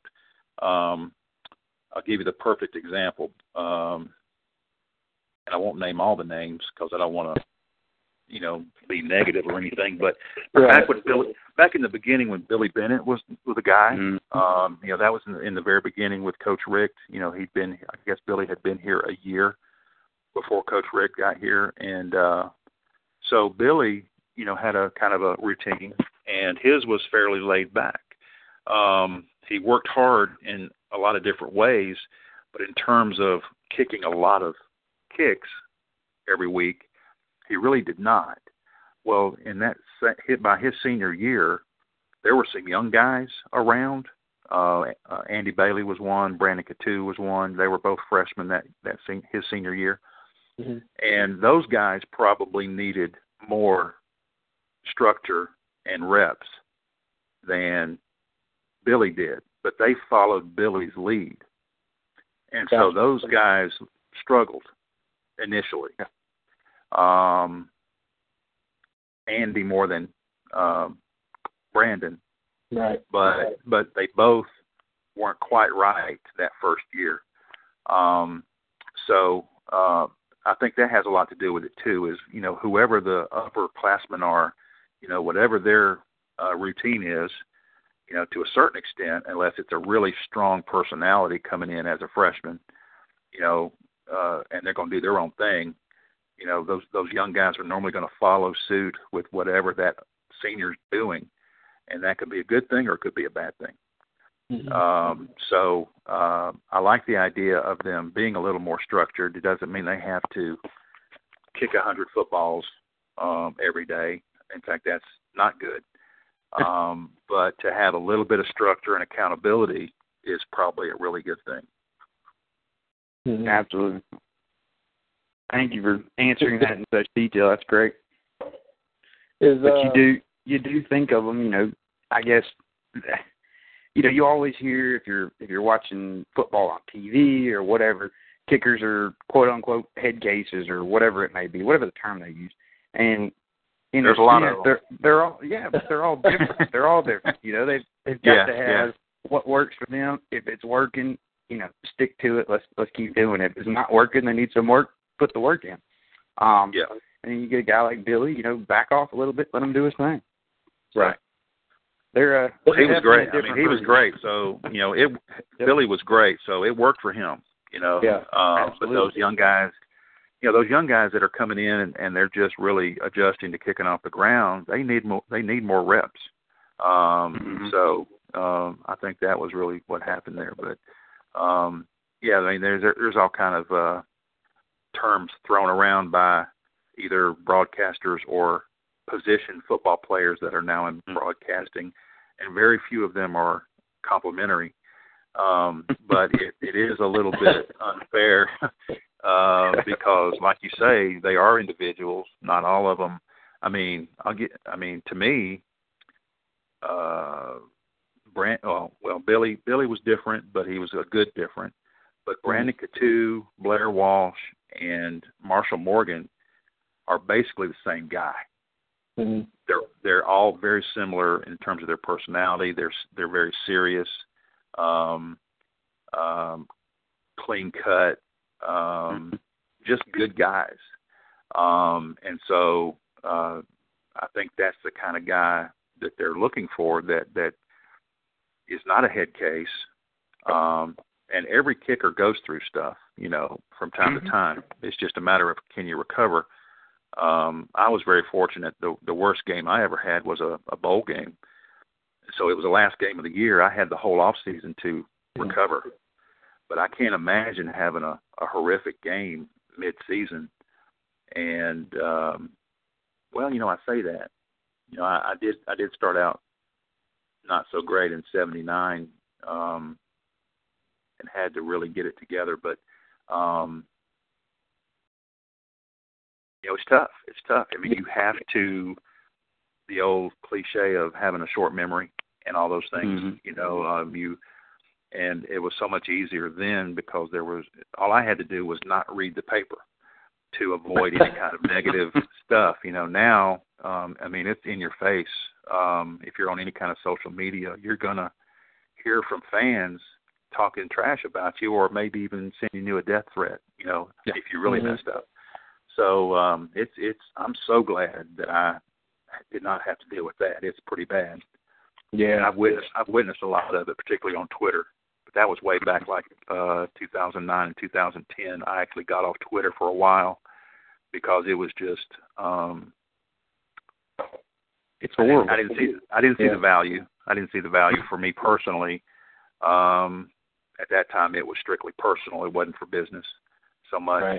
Right. Um and I witnessed a lot of um Georgia fans abusing uh players and it wasn't cool. So Nah. Yeah. um, we, we had a conversation about that 20 minutes ago before you got on about some of the stuff that we've seen um, Right. over the you know over the course of following Georgia football and this day Right. and age you they come crawling out of the woodwork when stuff isn't going right um and it's you know they, they got to understand that it does nobody any good to get on there and, and bash a player, bash a coach, whatever. It, it doesn't help the program. It doesn't doesn't help our image. It doesn't help with anything.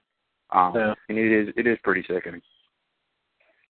Well, we know Billy had to go sing and, and play the guitar too a lot now, so that's working out Right. real well. Right. exactly.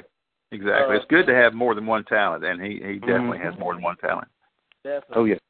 Um, you know, uh, Mike just mentioned, you know, you always hear the the announcers kind of bashing on kickers, but you were you were a, a top notch baseball player as well in high school, right? Well, I wouldn't say I was top notch, but I, you know, um, growing up, like I was mentioning earlier, it was my first love. And Uh-huh.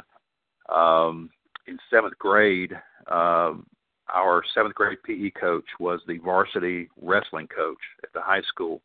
And Mhm. so during the winter, when it was bad weather outside, he would take us into the gym and put us on the stage up in the gym, and we would wrestle.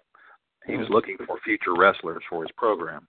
And uh, uh, one day I was, uh, you know, I was a decent sized kid for my age, and uh, there was a kid, the only, really the only kid in the uh, in the class that was about my size was actually a guy that was um, more physically gifted than mentally.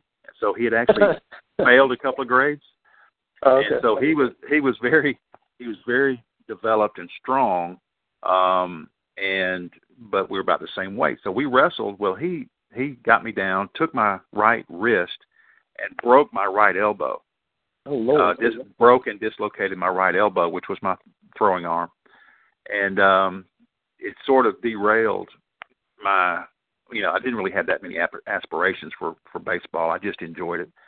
But I was a pitcher and and uh, first baseman, and um, so I, I never was able to straighten my arm out again. You know, I did a lot of rehab and everything, but it just never happened.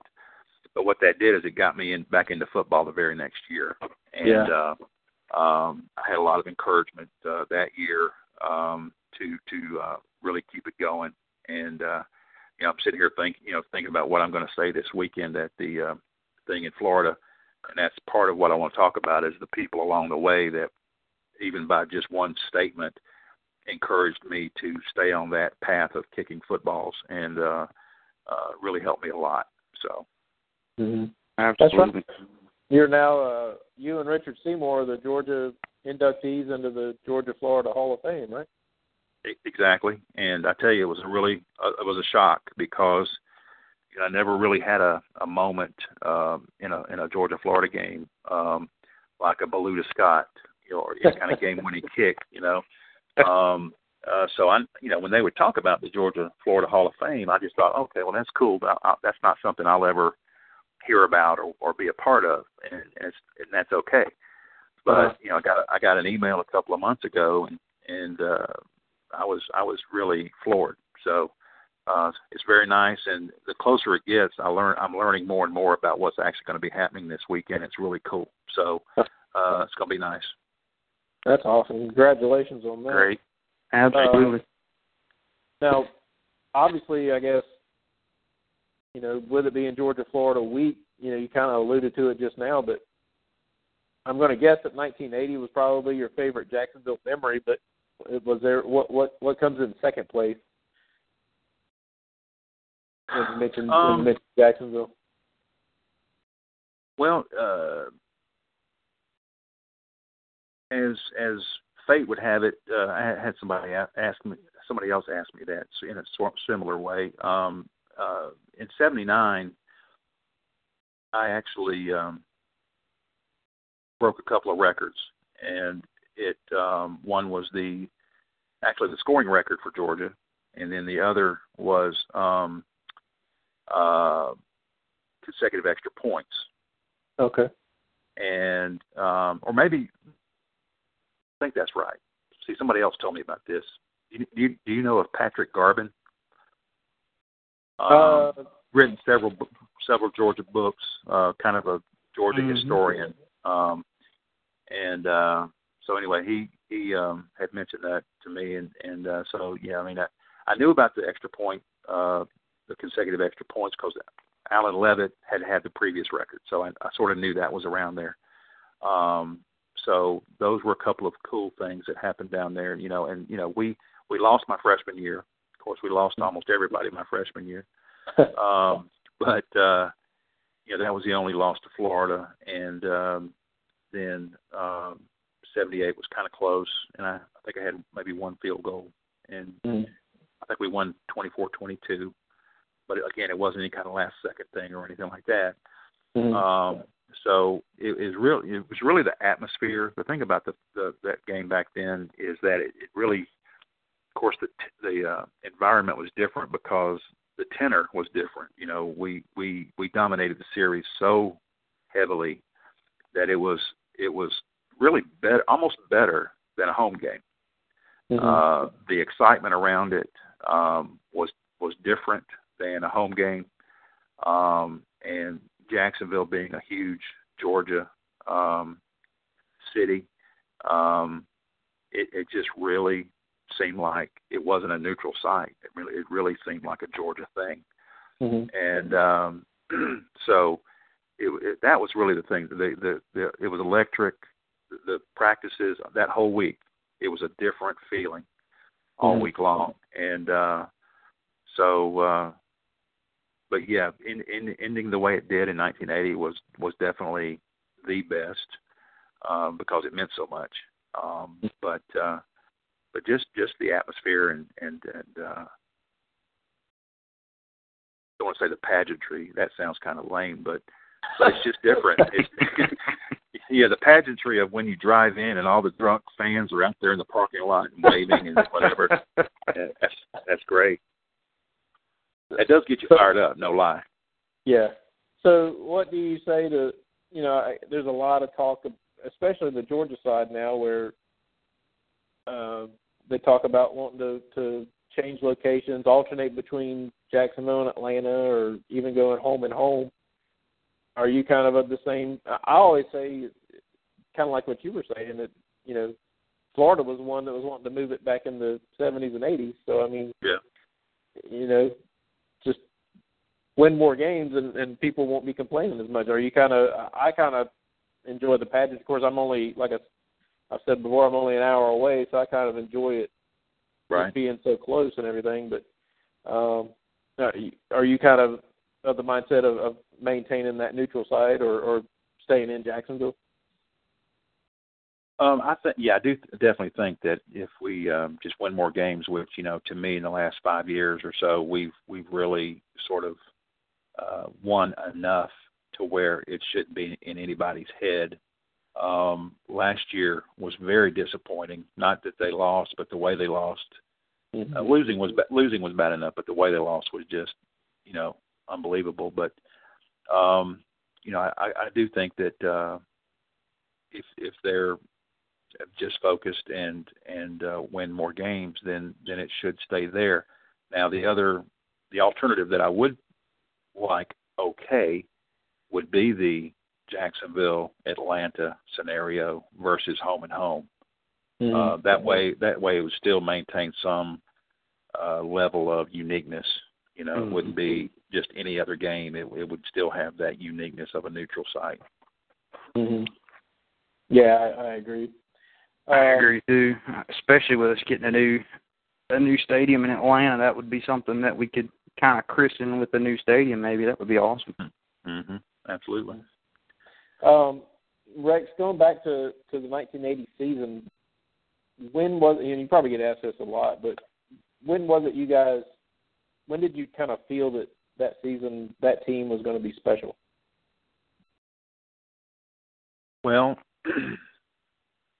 I actually, for whatever reason, uh, had a diary that summer and fall, mm-hmm. and um, a guy named Alan Truex, that was a reporter for the Atlanta Journal, uh, after the season, sort of took took excerpts of my um, my my journal or whatever um, di- diary and and created a series of I want to say three or four Sunday editions in the Atlanta paper, um, and he called it that championship season. And um, the the thing that I remembered uh, the earliest, I mean, off-season workouts were pretty good, were really good. Mm-hmm. Um, you know, back in January, February, but um, it was really fall practice, uh, summer practice when we got there, and there was just a different level of uh, intensity and, and energy and even just the way we did calisthenics, and mm-hmm. um, it just it just was clicking. And um, um, I really believe that between uh, the guys that I came through with, the the guys that were freshmen of '77 when we went five and 6 mm-hmm. when we when we really they because you know I'm a kicker, I'm not you know construed I'm not construed as a leader. You know, I'm not getting up in front of the group and yelling and and whatever.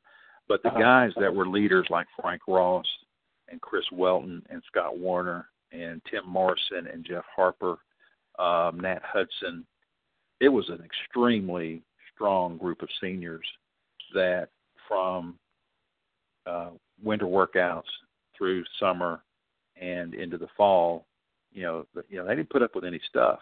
And right.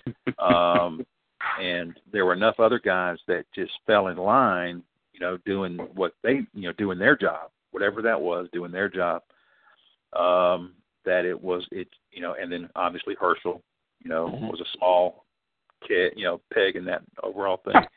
um, uh, but uh, you know, it's just a perfect combination of, you know, great senior leadership, enough talent at certain positions, and then the you know freshman phenom that had a great attitude and not arrogant, and you know so the chemistry wasn't altered because of him. You know he fell mm-hmm. in line too, and just did his thing, and so um, you know, I, I have no idea why, but uh, you know, the two teams after us were actually much more talented because they had recruited more guys to be with Herschel. You know, guys wanted to play with Herschel. Mm-hmm. So 81 and 82 were much better teams talent wise, but they ended up, you know, losing a game here and Mm-hmm. there. So it, it just it wasn't the same. So um it was a great three year run, uh or four year Yeah. actually, you know, after even after after Herschel was gone. Um but um you know, it was just a, a unique group that um kind of refused to lose. And I hate that cliche, but it was kind of that way. I tell you, Frank's a good guy, isn't he? Ross. Oh yeah, yeah. We were roommates two years, um, freshman sophomore years. Um, wow. They uh, they had this great system. Um, it's called alphabetical, and so R O B I N and then R O S. You know, we ended up being roommates, and we could not have been any different, any more different. um, but it worked out well. You know, he I still talk to him probably as much as anybody, um, except some of the other kickers and snappers and punters. You know, we still a pretty tight group. But uh, Yeah, that's what I was. I was going to ask. There's quite a lineage of, of Georgia kickers. To be honest, is that kind of a like I was? I was just going to ask you about that. If, if there was a kind of a camaraderie or, or you know, sense of you know friendship or, or connection with the Georgia kickers over the years. I do think so. Um, probably not not like you know we don't have kicker reunions or anything like that. Um, so that wouldn't be a bad idea, but There you go. uh, that'd be kind of cool. But um, um, but just just a I guess a an unspoken respect and understanding, you know, of what it means. You know, we all we all sort of know the good, bad, and the ugly of what that means to be a kicker, and uh, um, you know, it really blew my mind. You know, uh, John Kasay, the coach, uh, had as much of an impact on me as anybody. Um, and then, lo and behold, his son, who was probably, you know, between eight and eleven at the Mhm. time I was over there, something like that, and um, maybe eight, twelve, eight to twelve, maybe.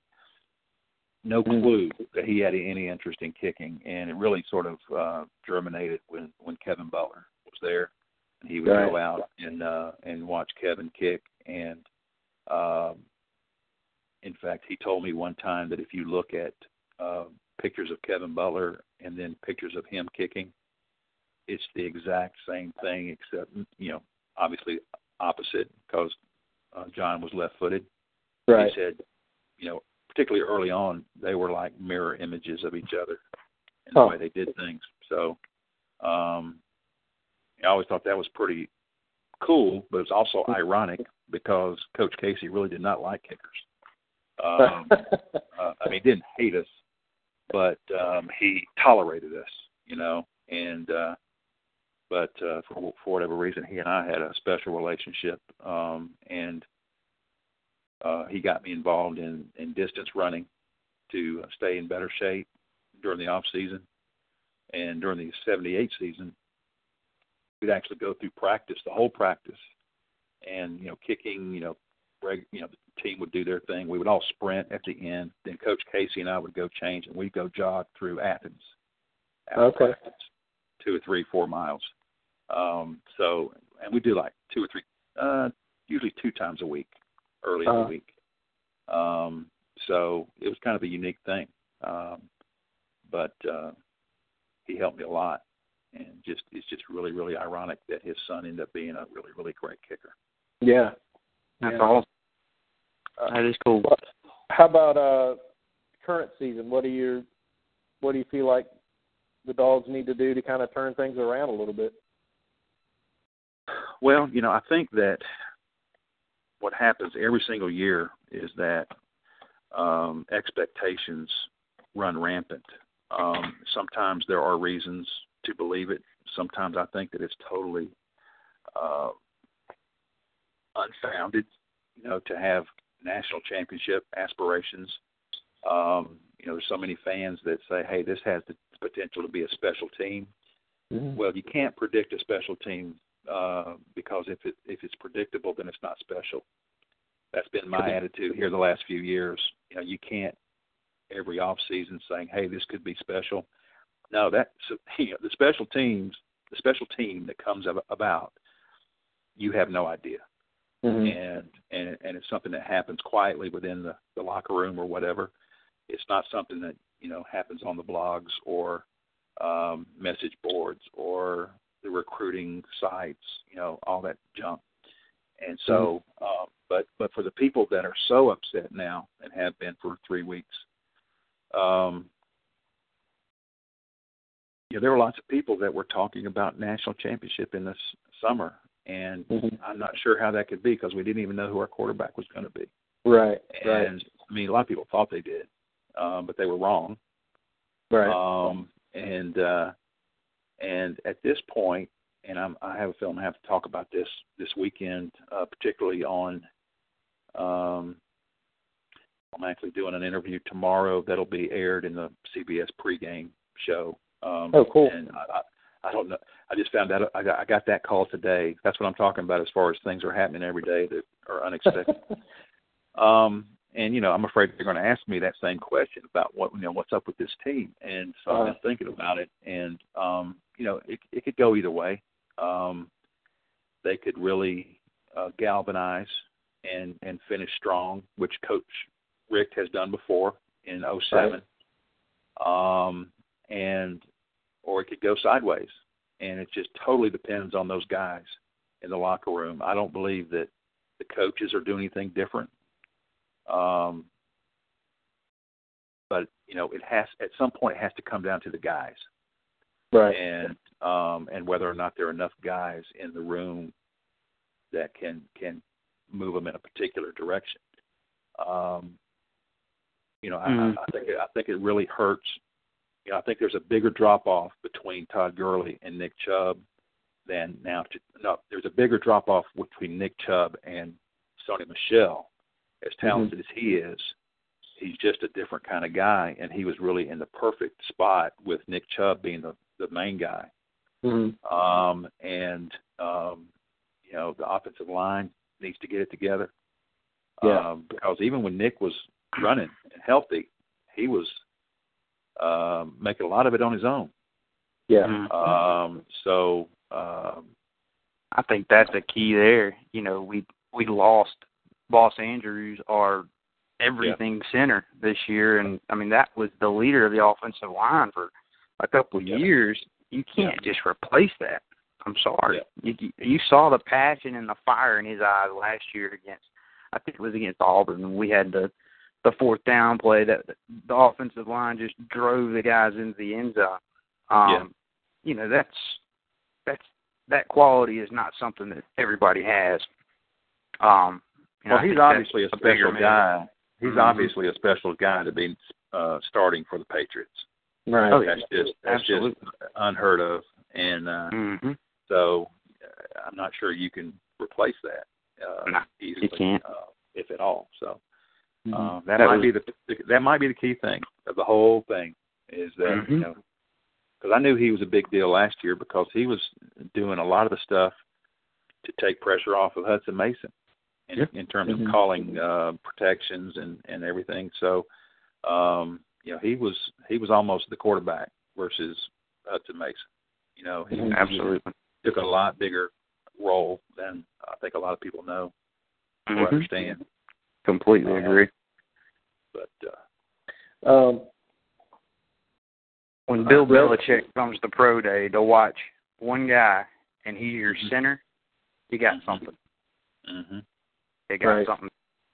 tell you what, you can say whatever you want about Bill Belichick and or the Patriots. They might be uh, cheaters on one level, but they're Mhm. better than everybody else anyway. Um, Right. Um, I mean, even Thomas Dimitroff, I think, tries to implement some of the stuff they did up there, and he's just not as good at it, or he wasn't as good at it. Um, you know, finding the the the hidden gem. You know, Right. uh, you know, we don't we need a Julian Edelman, but we don't have a Julian Edelman. Um, but um, you know, that's just one example. You know, Boss you know, Boss Andrews is a, just a, another example. Just Mm-hmm. A, a little thing, but it makes a big difference. Absolutely. Well, Rex, what are your what are your thoughts about the game? What do you, what do you you think Georgia can can get things going with this bye week? Maybe change a couple things up. Well, I mean, I've I've experienced enough um, surprise games, you know, where we weren't supposed to win, but we did. That I I, I always believe that it's possible. Um, but again, it, it depends on those guys, you know, and um, so yeah, anything's possible, absolutely.